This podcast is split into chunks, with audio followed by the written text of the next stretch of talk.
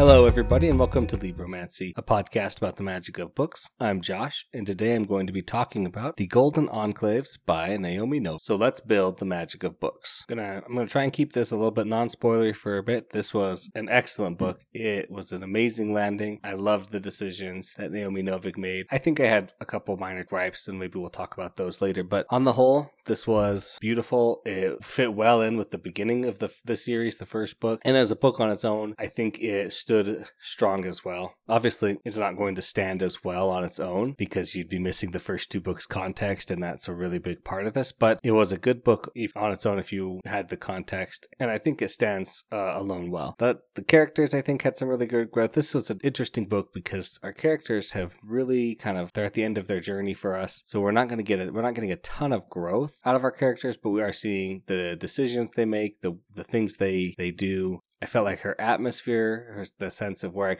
was really good. Her sense of emotion, her sense of feelings. I liked that a lot. Her writing, of course, is always excellent. And I liked how she tied everything back in and she kept things moving. And there was never any... The writing was really helpful because even when Elle is super depressed in this book, because, if you know where you left off at the last book, you know why. But the book never makes you feel depressed. It just shows how despondent Elle is and just breezes through that, which is good and bad, right? It keeps us engaged and moving, but we don't maybe get as much into Elle, but then we do at other places. So I really thought that was very nice. And this book, I read half of it in as fast as I could, and I had to put it down, go to sleep. And then the next day, I grabbed it and I read the next half, and I really just could not put it down. It was just so intense. And so, what's going to happen next? Where are they going to go? How are they going to solve this?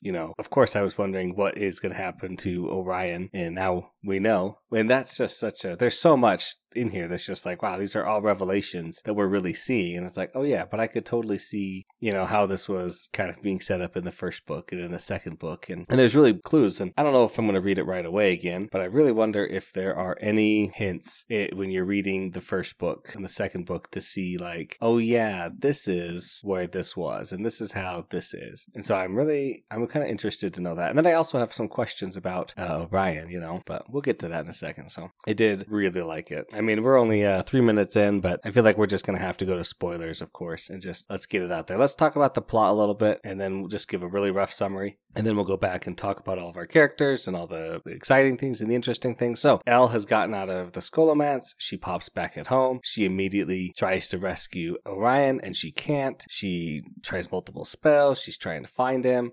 Her mom's taking care of her, and her mom's just happy she's home. She can't do it. She hears about Enclaves being attacked again, that the London branch is in trouble, and so she goes, she willingly goes over there and helps them out and kills a Mawmouth, which is awesome. Just the way she kills it, she's just you're already dead, you're dead, and then it just melts away and dies, just super cleanly and hardly any mana. So just pretty amazing. But so she goes, she helps out there. She gets embroiled in this stuff. And then she learns that there's another one that's being attacked. So she goes over there and helps them out. And all this time she's trying to figure out how to get to Orion. Then she meets Orion's mom, who is a pure maleficer, who is evil and scary and very, very powerful. Did I mention that? That's it hits you over the head really hard. She's she's so powerful. She could wipe me out without even trying. And you learn that she didn't do it for the power. She did it just to study it. And it's oh, that's weird. We'll talk about her more. So she's able to go into the school, and the school is a ghost town. There's nothing there. No mouths, no nothing. And guess what? Who it is? Oh, it's Orion. He's there. He's just fine, but he's not himself. Well, he's not just fine. Physically, he's fine. There's no wounds. He's not hurt, but mentally, he's obviously not there. He only,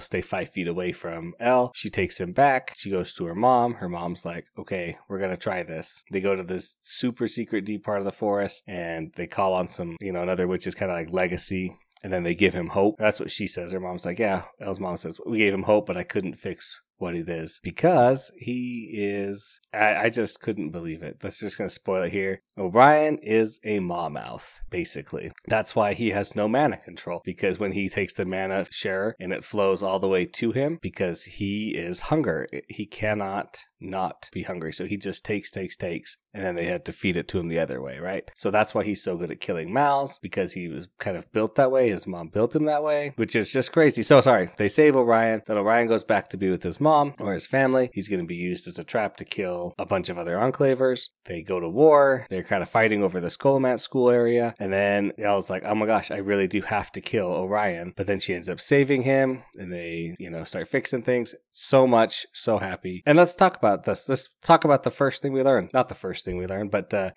Mawmouths are because of Enclavers. That all Maleficaria, all the bad creatures, are because people cheat and use Malia a little bit, then it grows, and a little bit more, and it grows, and it creates Maleficaria. Sorry, that's such a tough word to say. So I was like, okay, this is cool. Like, I think we kind of knew that, but like now it's actually hitting home. Like, anytime you cheat in Magic, you're creating a monster to kill you. And when they build these big enclaves, they have to cheat a lot. And they do that by getting a pure mana sorcerer, and they create him. They turn him into a Mawmouth. And it's like, okay, you guys, this is a bad... that's so crazy. It was so crazy, but I did call it that the Mawmouths were somehow related to the Enclaves. I didn't know how, but I called that they were related because I was like, you know, she attacked this one. She killed this Mawmouth, and then this one started having troubles. And she killed this one, and this one started having troubles. You know, I could kind of figure something was going on with the Mawmouths, and so I'm glad I figured that out beforehand. But then when the reveal actually hits, it's like, oh my gosh, that's even worse. They have to do it willingly. And whoever created that stupid enclave spell was like, oh, by the way, you have to keep it a secret and you can't tell people, and if somebody tries to spread the word, you have to shut it down. That's like, man, that's a very intense enclave spell that you have to be a party to and to sign on before you can get it.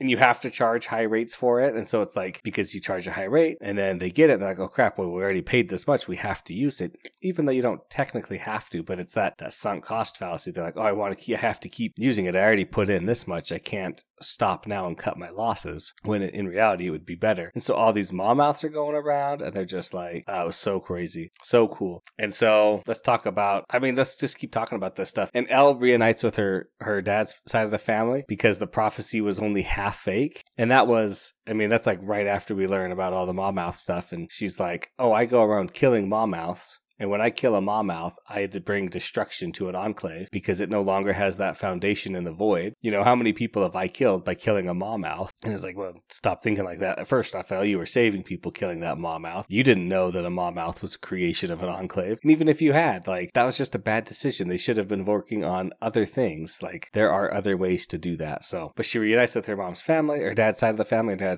grandma's like, this was the only way I could twist the future to make it so you'd come back to us and so that we could talk and reunite. Any other thing I did, you'd either go with Ophelia, the master maleficer, right? Or you'd go on your own thing. And neither of those options were good. And so I'm sorry that we had to basically demon ostracize you the whole time. And, you know, they kind of restart rebuilding their relationship, and it's just awesome, right? And so I want to talk about, we're going to shift gears a little bit here. Let's talk about her character work here, because like I said earlier, the characters are pretty much grown up. They're all done. Well, no, they're not grown up. Let's be honest here. They're still, you know, senior age, but they are pretty much at the end of their arcs, and yet we're still able to find so much growth and potential, and we see them continue to grow and kind of change, and like we really, really can feel her phrasing and her word. This goes back to her writing as well. It's so skillful. Like the first books, you feel Orion like a person, like he's a normal kid, and then in this book, whenever she's describing Orion, she's using the same kind of terminology she'd use for a Mawmouth, because that's what he is. He's kind of embraced it and lost hope and just been like, you know, this is what I am. Can't change anything. I'm just gonna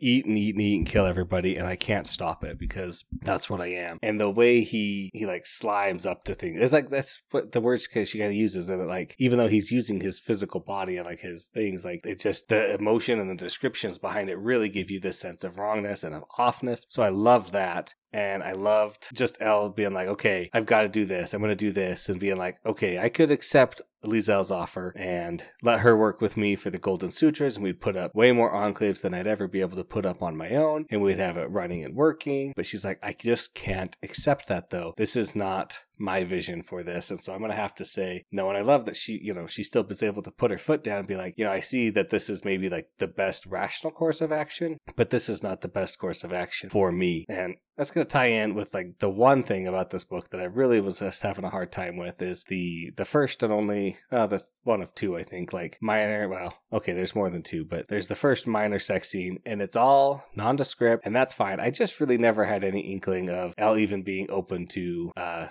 gay gay relationship or a gay encounter like that. Like, it didn't bother me when I was reading it. It wasn't like, oh my gosh, I can't believe this is in the book, it's so bad. It's just like, it felt like out of nowhere personally. Like, she's going through this really traumatic time and then feels more like Lizelle was trying to take advantage and be like, oh, I can do this and that'll make you feel better and maybe bring us a little closer together for my own ends. And I just, that didn't really vibe with me. So, I mean, and if you cut that, I don't think you're going to lose anything. So that would be minus, cut that, but then it was all good. So let's move on. Let's go, let's go straight to the end and talk about this final fight. They are trying to say, the Enclaves are getting ready to go to war over the Scholomance school, whether they keep it or don't keep it. And Ophelia has brought Orion in to be her trump card and just go kill all the other Enclavers. And she's like, I love this scene because the whole scene leading up to this, the whole chapter going up to this, you're like, Orion has to be killed. Like, Elle is coming to this thing like, I have to kill Orion. I'm the only one who can kill Monmouths. I have to kill him, but I don't want to kill him, but I have to because I have to save these other Enclaves. And he wants to die because he's not happy. He's not himself. He's a Monmouth, right? He can't really be this human boy anyway that he wants to be. And so they're getting ready and she's going up to kill him and she's casting her shield spell and then he's breaking in and she's like, you know what? I actually have the Golden Sutras and I can rebuild his foundation so it's not on a Monmouth, just like I rebuilt these other foundations. And she does it, and then everybody starts running together because, you know, this is high class magic. Everything's getting destroyed around them. And so they all kind of join in and they're like, you have to stay and be whole, and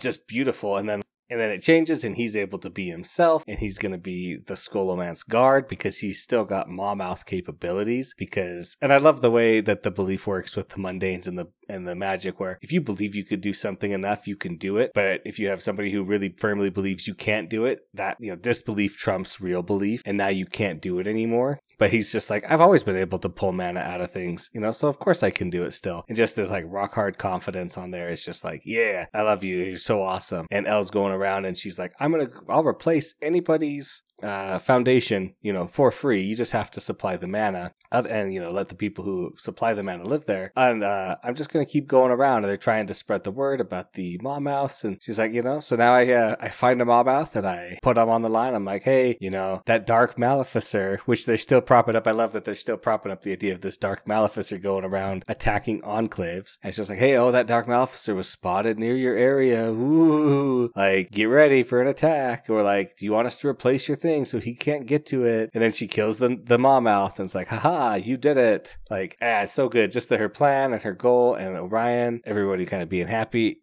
I mean, it's a happy ending, and it's a good happy ending, though. Sometimes with a happy ending, you feel like, oh, maybe it wasn't as deserved or wasn't as, like, worked for. But this one was definitely deserved and definitely worked for and definitely struggled. And, you know, up until, like, the last second of the last chapter, you're thinking, oh, maybe they're not going to get this happy ending. Maybe she will have to kill him. So, all in all, a great book. I love the way she's able to write. I don't know how much she had written from the first to the third, right, when she published the first one. But I love that the first one starts on, you know, I had decided I had to kill Orion Lake. And then in the third one, you know, right before our huge climax or during our huge climax, she's like, she had decided again, I have to kill Orion Lake. And so it was just this beautiful symmetry, and I love that scene. So that's going to be everything I have to talk about. Well, there's so much more I could be talking about, but I don't want to just keep going on and on about everything. So yeah, just go read it. If you haven't, you'll like it. It was a lot of fun. Thanks for listening to me talk about it. And thanks to David Hillowitz for the intro and outro music. Of course, if you have any questions or comments, things I should read, you can send that to libromancypod@gmail.com. You know, please like and subscribe wherever you get your podcasts from. That really helps out. And remember to build up the magic of books.